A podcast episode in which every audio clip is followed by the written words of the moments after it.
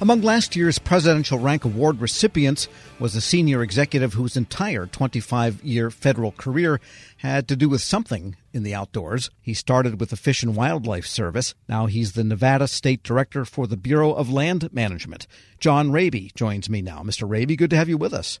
Thanks so much, Tom. It's great to be with you and really uh, excited to talk about things that have been able to make an impact here in Nevada and nationally. So thanks for your time. Well, great state you've got out there, you know, aside from Las Vegas. The rest of it's really nice. And am I right in saying that you have an outdoor thread that you were able to weave into a federal career? I do, absolutely. You know, I'm a graduate of Ohio Northern University. I have a biology degree and I started out my career as a fisheries biologist. And even as a student, I volunteered for the Fish and Wildlife Service. So I actually started as a volunteer 33 years ago. I've had a 33 year federal career um, with three different agencies between 28 years with the Bureau of Land Management, two years with the Fish and Wildlife Service, and three years with the U.S. Forest Service. So, you know, I've worked at every level in the Bureau of Land Management from uh, staff level fisheries biologist, really starting at the ground level up to leadership positions in our field offices and district offices, and all the way up to state director in Montana and the Dakotas, and now here as a state director in Nevada. Um, I also spent some time in D.C., where I was the uh, senior advisor for the assistant secretary of land and minerals management, as well as the chief of staff for the uh, Bureau of Land Management director yeah, it's been a great career. Worked in four states California, Oregon, Montana, Nevada, and in the District of Columbia. So it's been a great career. And you have been through some of the upheavals that the Bureau of Land Management had. I guess it's probably a good 10, 12 years ago now, but it really did get resettled into a different kind of an agency.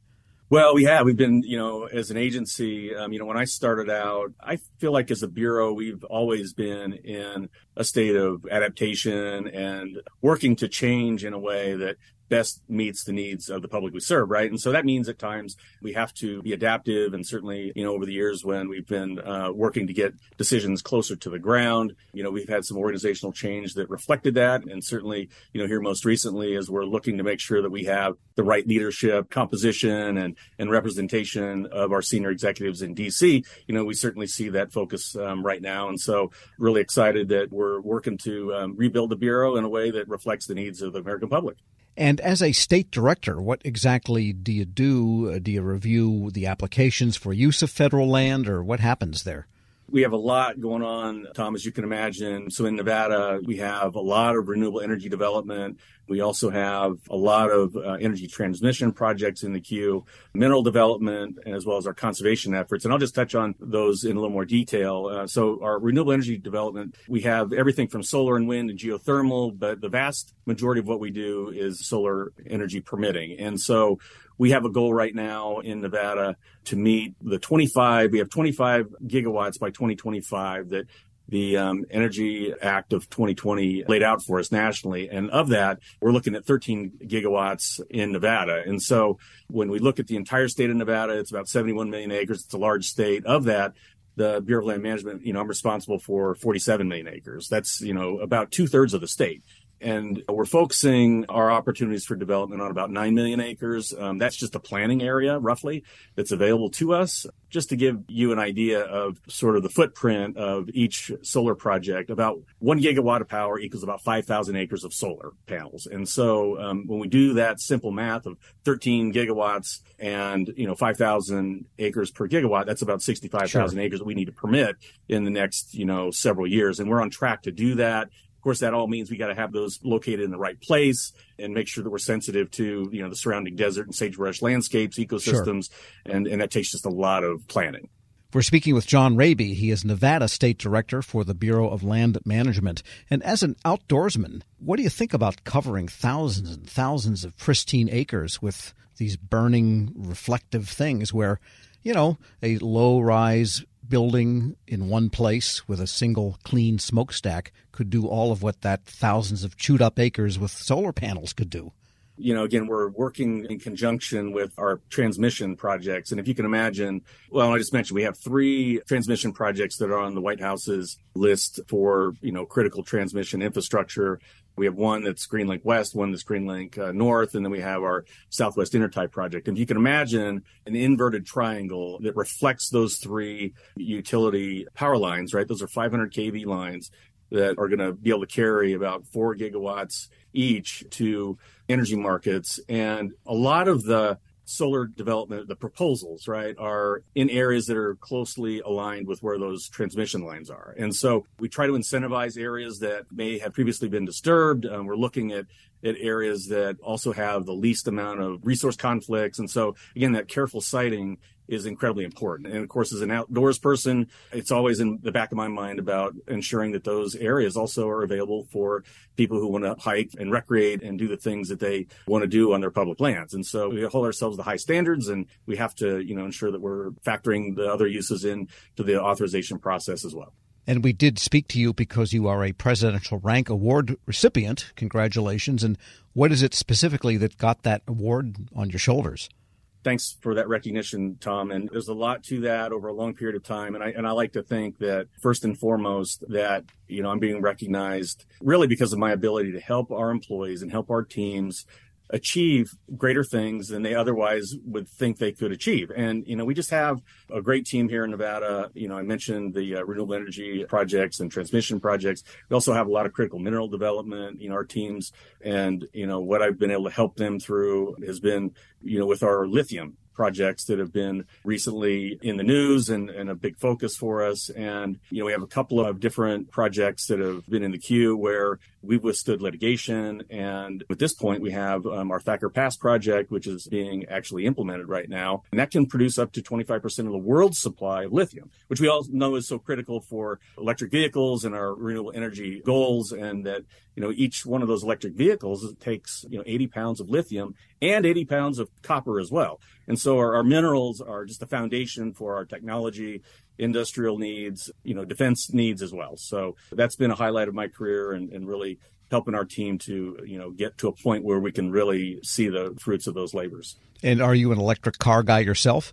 Well, you know, not yet. I mean, they're getting better and better, right? And uh, and so we're we're looking for the day. I'm you know I'm, I'm a truck guy, so I, I'm look for you know the day when we can see you know some some four by four trucks that are really uh, you know cutting edge in the electric vehicle side. Well, they're coming, but they'll weigh about seven thousand pounds. That's part of the problem with it. And now you're not that old. I mean, you've been in the government 25, 26 years. You've got some years left. What do you hope to do in the remaining time of your career? Well, in the, remaining time, for me, it's um, making sure we get good projects out there. You know, I think one of the legacies that I'm always really proud of is our conservation efforts as well. And so in, in Nevada, we have right now two designated national monuments, and we have a number of national conservation areas. We have Gold Butte National Monument. We have the Basin Range National Monument. We have the Red Rock National Conservation Area. We have Sloan Canyon National Conservation Area. And the president announced at the um, National Native American Congress here um, in, in November that he'll be uh, designating the Avi Kwa Ame National Monument um, sometime here in the near future. So looking forward to that. And as always, you know, I got to make a plug for Red Rock National Conservation Area. It's uh, we get about four million visitors there. It's about 30 minutes from the Vegas Strip and it's the place to get married now. It's uh, we have over a thousand weddings a year um, at Red Rock, and it's you know just an incredible place. So. Well, does sound like a little piece of paradise on earth, even if it's close to Las Vegas. Jon Raby is Nevada State Director for the Bureau of Land Management and a Presidential Rank Award recipient. Thanks so much for joining me. Thanks so much, Tom. It's been a pleasure. And we'll post this interview at federalnewsnetwork.com slash Federal Drive. Hear the Federal Drive on your schedule. Subscribe wherever you get your podcasts. Hello, and welcome to the Lessons in Leadership podcast. I'm your host, Shane Canfield, CEO of WEPA. Today I'm thrilled to be joined by Dr. David Wilson, president of Morgan State University. David has had a fascinating career and has garnered a long record of accomplishments from more than 30 years of experience in higher education administration. Came to Morgan State in 2010 from the University of Wisconsin, where he was chancellor of both the University of Wisconsin Colleges and the University of Wisconsin Extension. Before that, he held numerous other administrative posts in academia, including vice president for the University of Outreach, associate provost at Auburn University, and um, associate provost of Rutgers. And when we were talking earlier, too, you had just mentioned that you had a um, a wonderful nomination at the American Academy of Arts and Sciences. And David, thank you so much for joining me. Shane, it is indeed a pleasure uh, to be invited into this conversation with you. It's not in your um, in the short bio here, but I also know you served in some capacity in the Obama administration. Yes, I did. As a matter of fact, as I was leaving the University of Wisconsin, where I oversaw the UW colleges, I accepted the presidency at Morgan. And on my way into the presidency at Morgan in 2010, my name was advanced to President Obama to be considered as a member of his board of advisors on historically black colleges and universities. And so I accepted and served there for eight years during his two terms. Amazing. You've had a fascinating career at numerous universities across the U.S. How did you become passionate about the education field, and what are some of the biggest lessons that you've learned? First of all, I was made aware of a quote by Horace Mann, who was a great 19th century educator who really gave rise to public education in the United States. And he was the first to utter the phrase that education is the great equalizer. And why that resonated with me was because I grew up in abject poverty uh, in rural Alabama, and there was no law in Alabama as I was growing up that required black kids to go to school. I was kind of shut off from formal education on a consistent basis. I didn't get a chance to go to school full time until I was in the seventh grade. We lived on property there that were owned by um, the white landowners and so the um, owner of the property, a white woman, would bring down to this little shanty that we lived in, and she would bring Look and Life magazines. My mom, uh, she would make us as children plaster these pages of Look and Life magazines against the wall of this little shanty to keep the cold wind out. I would take a kerosene lamp and go around the walls reading those articles in Look and Life magazines, which is when I first came across the phrase of Horace Mann. Hmm. From that point on, I committed myself, you know, to education. It's an amazing story, and two things occur to me. One, it's almost incomprehensible that this happened during our lifetime. You know, that to me is uh, almost shocking. It's also truly inspiring that you recognized that you could do more and sought out to do that and were successful at it. So when you think back on that experience, how has that informed, shaped, influenced your leadership position now mm-hmm. as president of Morgan State? It, it had to have had an impact, but how would you articulate that? So if you go back to that Alabama environment, what I saw it was just so many people, my own brothers and sisters, who were 10 times smarter than I was. But my first five brothers were illiterate. They never got an opportunity to show the nation how brilliant they were. Therefore, I really took on this whole notion that my life had to be about ensuring that individuals who were drowning in potential and they didn't realize it would be in a position where they would realize it. I was never ever about positions that would enable me simply to replicate privilege. I don't care where you went to school. I don't care what type of family you came from. I think that's where sometimes we kind of get education wrong. Uh, we have institutions that want to define themselves uh, based on how many students they don't admit. I'm about just the opposite, taking individuals who are absolutely stellar and don't realize it and bringing that into existence for them. You've had so many opportunities uh, that you could do other things, perhaps at um, larger organizations, but you're where you want to be on purpose, by design, for the kinds of reasons you just talked about, that it's, it's fulfilling. But can you talk a little bit more about that? There have been so many so called top 50 institutions in the United States that have come aggressively after me. And, you know, I flirted with a couple of them, and I went home to Alabama because these two were very serious. And my family is brutally honest with me, and they keep me grounded. So I flew down and began to talk with them about these institutions that were coming after me. I was thinking they would be impressed. And when I finished, my youngest sister said to me, Now, are you finished? Clearly, we are not understanding why you would even consider leaving Morgan. It just reassured me uh, that I'm living my purpose at Morgan. And it is joyful uh, to be at a place where you want to be versus being at a place where others think you should be. One question that I always have to ask is there one leader or maybe a couple of leaders that have inspired you, that have you mentioned Horace Mann. I don't know if, if that fits in this category, but what might be a couple of leaders that you remember that, that inspired you, that gave you purpose, helped shape your life? In 1989, when I was selected as a W.K. Kellogg Fellow, we had to be introduced to leadership that was different in a lot of ways than the leadership that we had been exposed to. In February of 1990, uh, Mr. Nelson Mandela was released and that's where I wanted to go and meet Mr. Mandela. We had no idea that he would grant an audience, and he did. He granted an wow. audience, and uh, Mr. Walter Sisulu did as well. So here I am, having grown up in Alabama. I harbored some anger toward the society there that kept me from realizing my potential and then kept so many others like me from ever realizing their potential.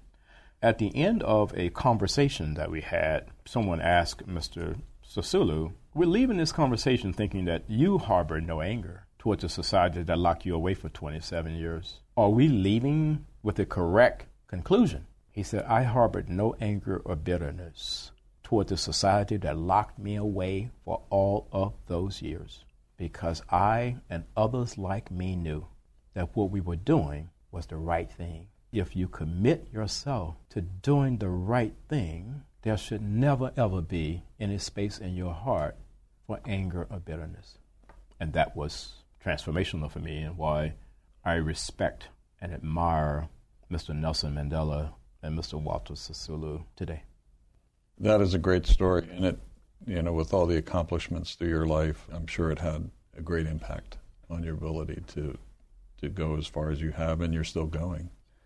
Well, uh, I, I, have a takeaway in, in terms of leadership lessons I've learned. We would be well served as a nation if I think we created these opportunities for young people at various stages to really, first of all, see the United States. And then we need that same opportunity globally.